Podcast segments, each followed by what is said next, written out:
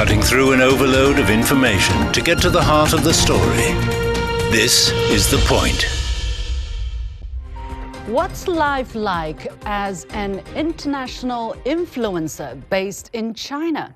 In the past few years, a host of international bloggers or vloggers have appeared on social media platforms both within China and abroad to share their experiences and views about everything Chinese.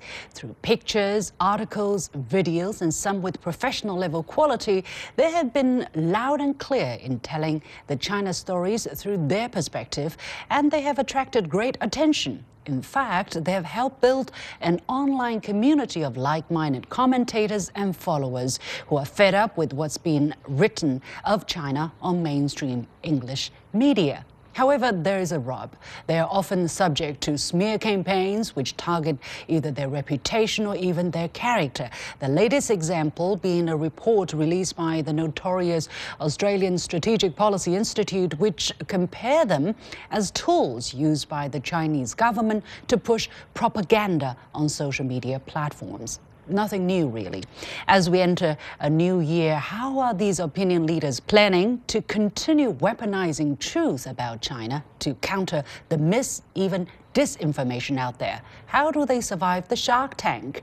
Welcome to this special edition of The Point with me, Liu Xin, coming to you from Beijing. I'm pleased to be joined from Shanghai by Andy Boreham and from Zhongshan City in southern China by Jerry Gray. Gentlemen, welcome to this special edition. So let me give people a uh, brief introduction to my guests. Andy uh, was born and raised in New Zealand, and he completed uh, his master's in Chinese language and culture in Shanghai's prestigious Fudan University. After graduation, he became a full time employer of Shanghai Daily, and he's been there for seven years. By the way, Andy's handle on YouTube is uh, Reports on China where he has hmm. 61k followers, and his ex handle is Andy Boreham, where he has 98,000 followers.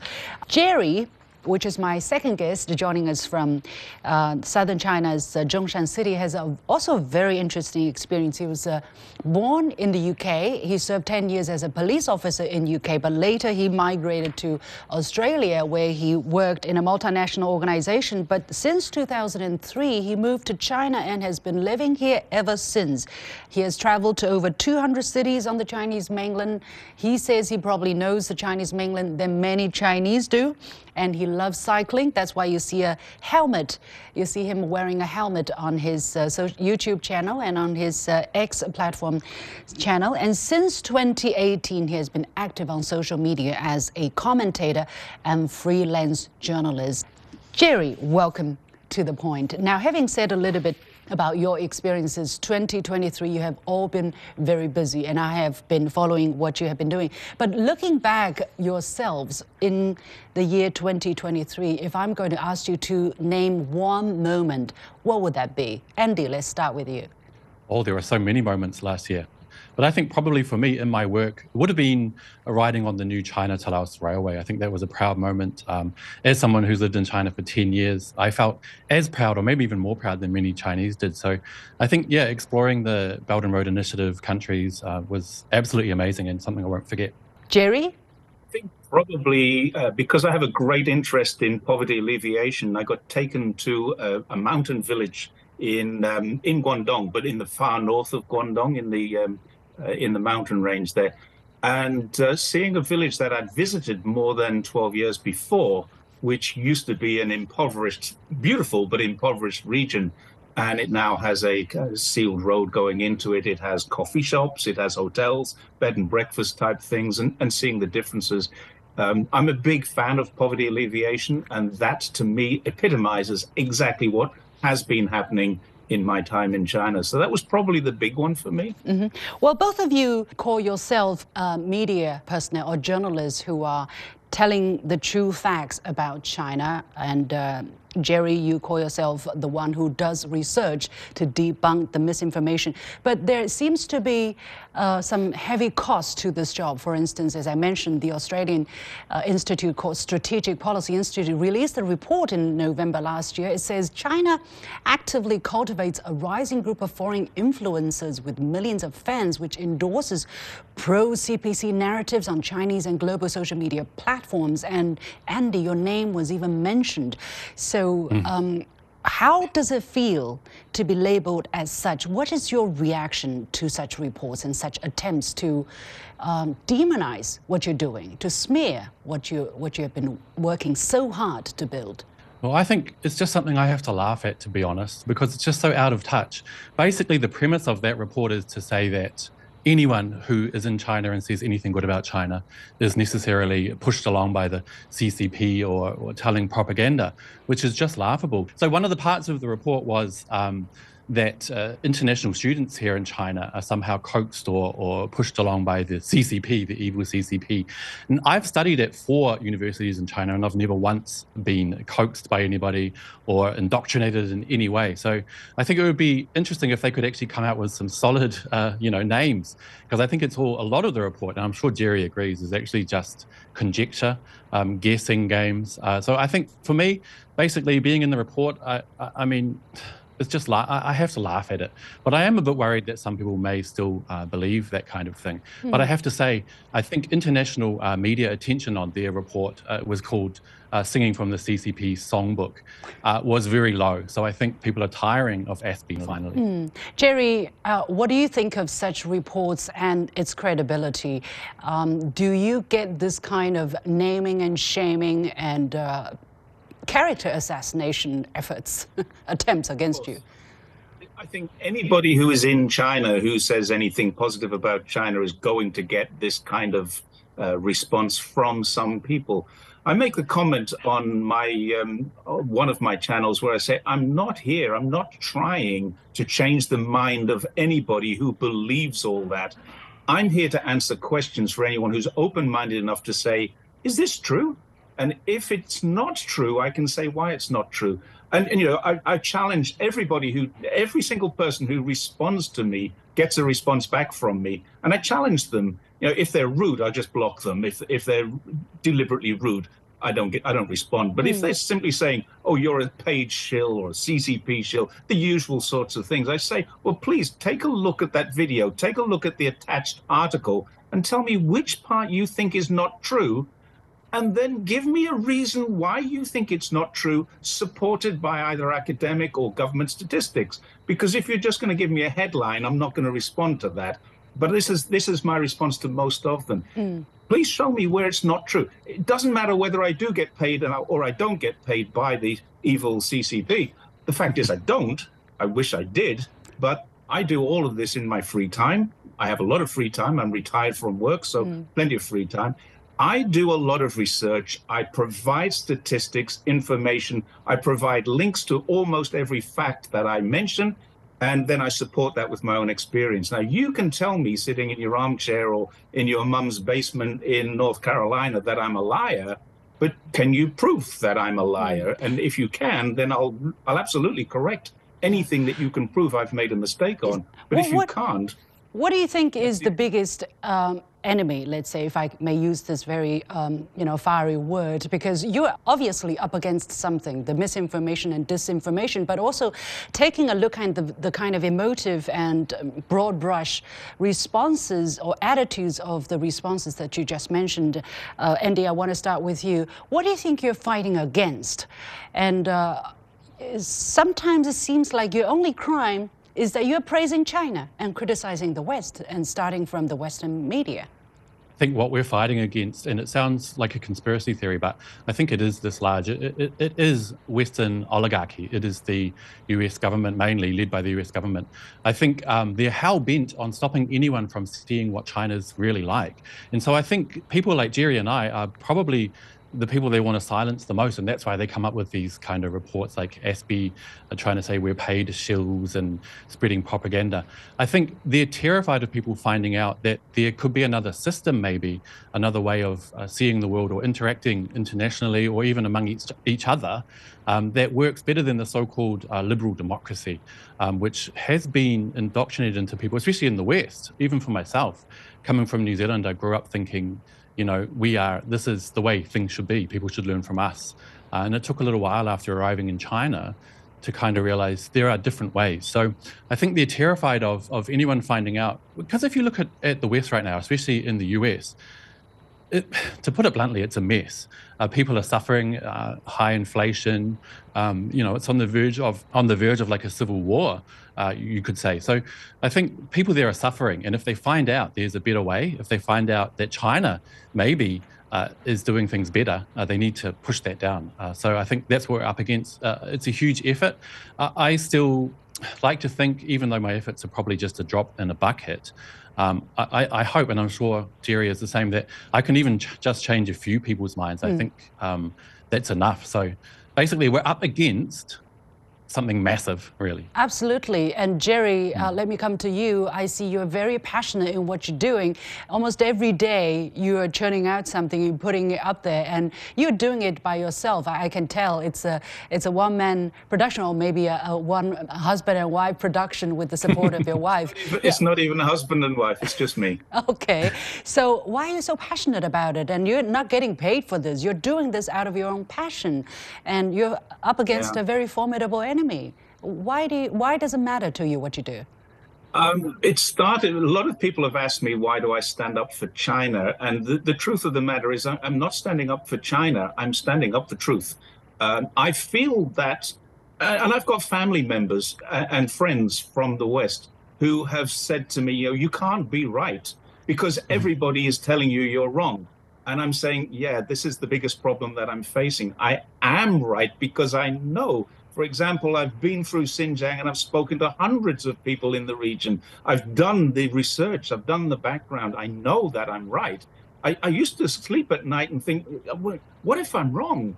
But I know hmm. I'm not wrong because I've gone back to Xinjiang again and had another look to confirm my own doubts. So, in particular, Xinjiang is a is a is a passion for me, but China in general, and truth is more more what I'm aiming for. Every time I see misinformation, I think, well, there's a good topic for me to to make into a video or to or to put a tweet out or an X post. Mm. And and that's really what it is. It's a simple case of there are so many people who are victims of this misinformation. Right. And I don't see them as being ignorant or racist. Some of them are, but I see them as being victimized. They do not know the truth. Mm. And they believe because it's repeated over and over again. Right all the lies about China. China is not what they think it is. It's mm. absolutely not. You know, how do you attract more attention? How do you get your message across more effectively? I see Andy uh, deploying uh, the tactic, I would say, the fun. the fun factor. For instance, I was watching the latest um, episode about garlic. You called it communist garlic. and you actually had a poll we asked people what would be the next big China threat. It's it's so genius. I, I, mean, I laughed out loud when I watched it. How did you come up with it? Um, you basically asked people to choose the next next big China threat. Yeah, the next big China threat because the U.S. senator mm. wants an investigation into the next biggest national security threat to the U.S., which is garlic from China. Yeah, and I and mean so, it's hilarious. Yeah, so you asked what else from China will be deemed a national security threat? A. High mm. government satisfaction. B. Powerless billionaires. Three um, Sichuan, Sichuan, dishes, peppers, and yep. the Taobao. And the highest votes went to Sichuan dishes, a whopping 54%. That's so hilarious. So tell us mm. about your way of fighting, you know, the formidable enemy that you're up against. Well, like you said, you really need to use humor. But um, they really give us a lot of ammunition. Like sometimes today, you can't even tell what's real or not because it's so ludicrous. Um, I think a report came out recently that in the US, in, in the Senate, I think, they tried to pass something like 600 laws relating to China. That is so extraterritorial. I mean, you have to laugh at it. And I think they're all vying with each other to be the most outlandish, the most ridiculous, because of course we have elections coming up uh, in the US next year or this year. So, yeah, I mean, you just got to throw it back at them. Um, and one example is I, I like to make um, sort of some funny merchandise, I guess. So, you mentioned in the start of the show how I received a um, China State affiliated media tag on Twitter. Um, that was because some foreign journalists uh, actually thought it would be a bad thing.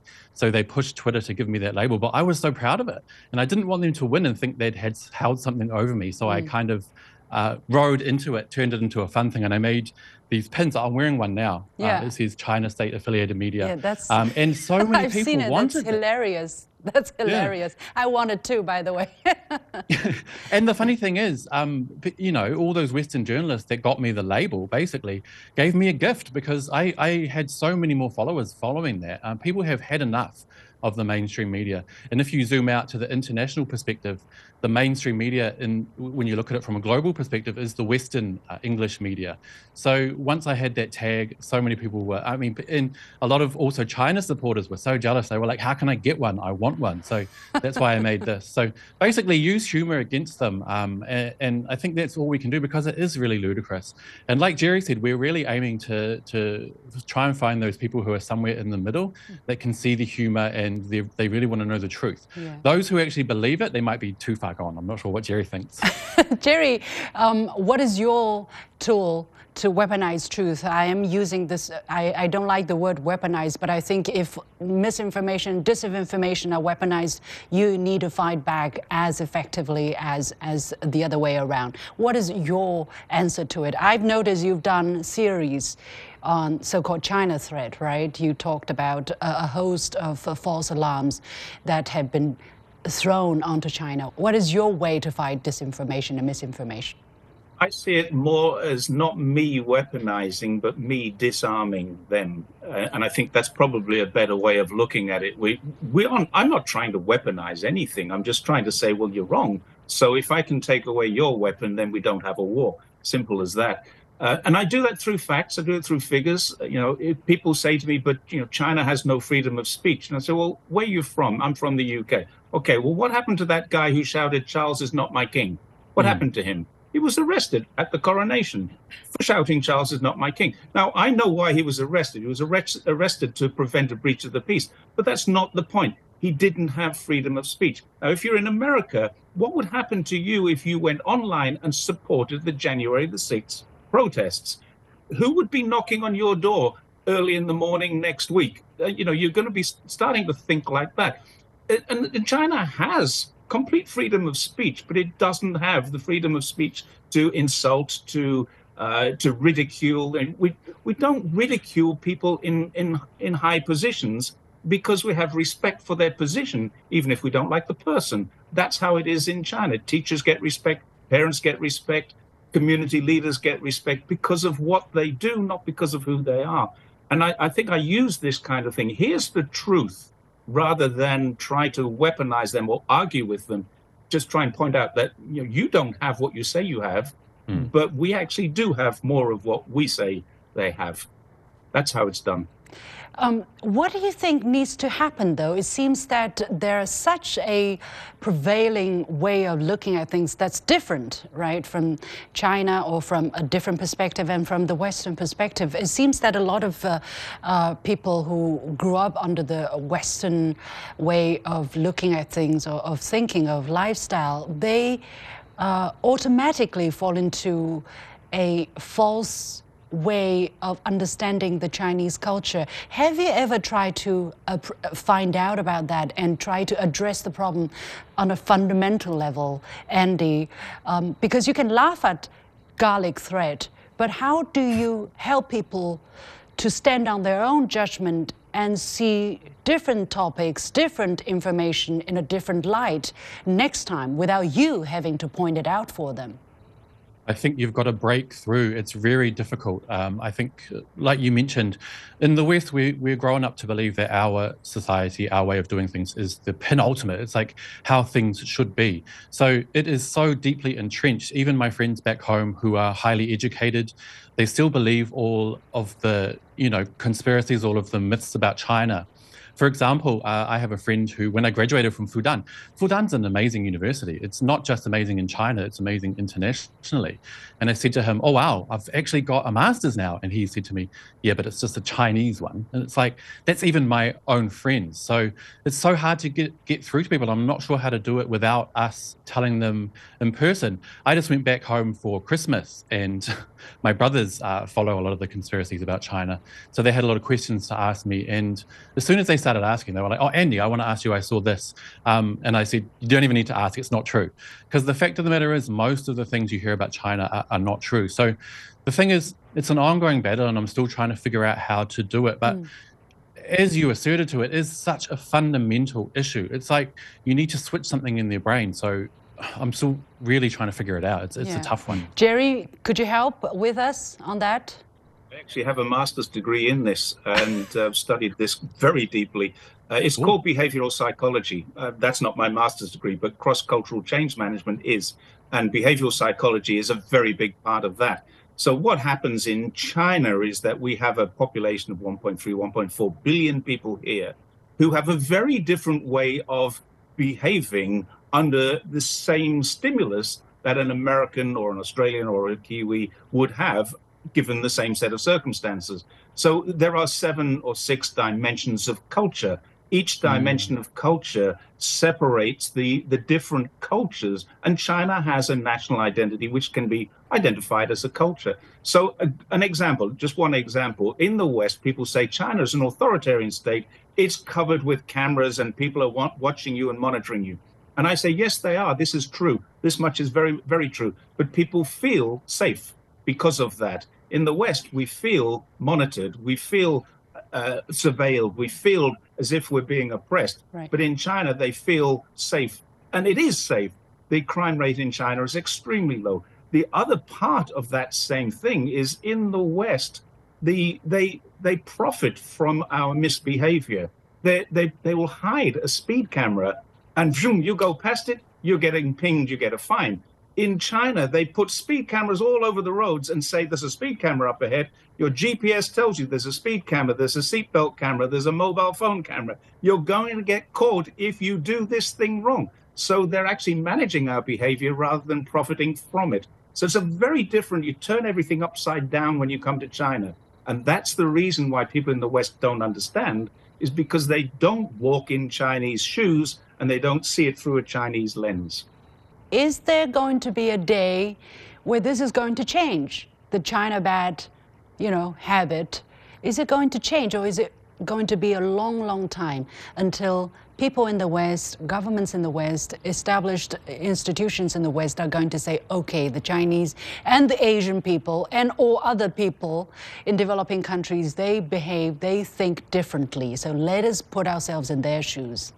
The answer is I don't think so. But what I have, uh, what I am aware of, and everybody who, who understands what's really going on, everyone who knows, they will know that there's a great deal of uh, confidence in the business sector. Now, what that means is business people understand this. And the reason this psychology even exists is because of a, um, a guy called Geert Hofstede who worked for IBM. And he interviewed 140,000 people around the world to start this school of thought about behavioral psychology and national identities. And, and he was working for IBM, which was a truly multinational corporation. And they were finding that their business decisions, American business decisions, weren't being implemented in the same way in Japan or in Hong Kong. There was no China back in those days for them when, they, when he first started this. And what they decided was let's look at why Japan are doing this differently. Let's look at why uh, Burma or India or any other country is doing it differently. And so that's how it happened. So corporations are very much aware of this. Government seems to not take the right advice. And that's the problem because what we're seeing, direct foreign investment still coming into China, despite this, this claim that it's reducing, it's not. profits being taken out and it looks like it's reducing. But the corporations are still coming here and doing business because they know and they understand it.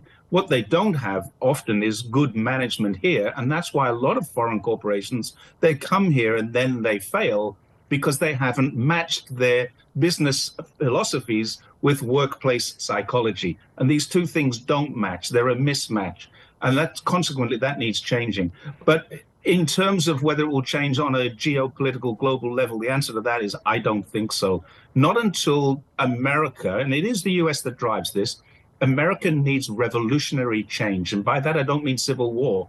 I mean, it needs to go from being what it is now, 100% or 180 degrees different, and look at the world differently. And that's not going to happen, probably not in my lifetime or yours. Wow. I'm sorry. Well, so we'll be busy, we'll be driven, and Andy, you'll be, I hope, uh, continuing, uh, continue to be passionate about what you're doing. What are your viewers, what are your followers saying? How much support are you getting from their response? How much echo are you getting back to tell you that you're doing the right thing, at least? Well, actually, one of the uh, one of my peers, Jerry, is actually one of the people that gives me a lot of support. But my viewers, um, I think it depends on which platform. So if you look at my YouTube, it's very much 99% positive. Um, so I can, if I feel bad, I just go there and have a look. But Twitter, you get a more of a kind of realistic um, response, I mm. guess. But um, I, I, don't ever feel down when I get attacked. Uh, well, I do sometimes. That's a lie. But mostly, I try not to feel down about um, those kind of attacks. Uh, people telling me I'm a shill or I shouldn't be able to sleep at night, because those people, when, when you think about it, they don't know you. But also, um, when I get quite a lot of uh, negative comments on a certain post or video, I think it's a success because that means that, that the content has reached a wider audience. So it's a, it's like a double edged sword, I guess. Mm. Um, so I, I, get strength from the negative and the positive, but at, at, times also you need to you know speak with friends, people in similar shoes, um, for the support. But um, yeah, it's it's a tough battle, but I think I'm going to keep going. Mm. It's, uh, you have to be a strong person, both physically and uh, psychologically, mentally, to be able to yep. do that. All the very best for the year 2024. And with that, we come to the end of this special edition of The Point with me, Liu Xin, coming to you from Beijing. As always, you can follow me on Facebook and Twitter using the handle Liu Xin. In Beijing, we've got The Point.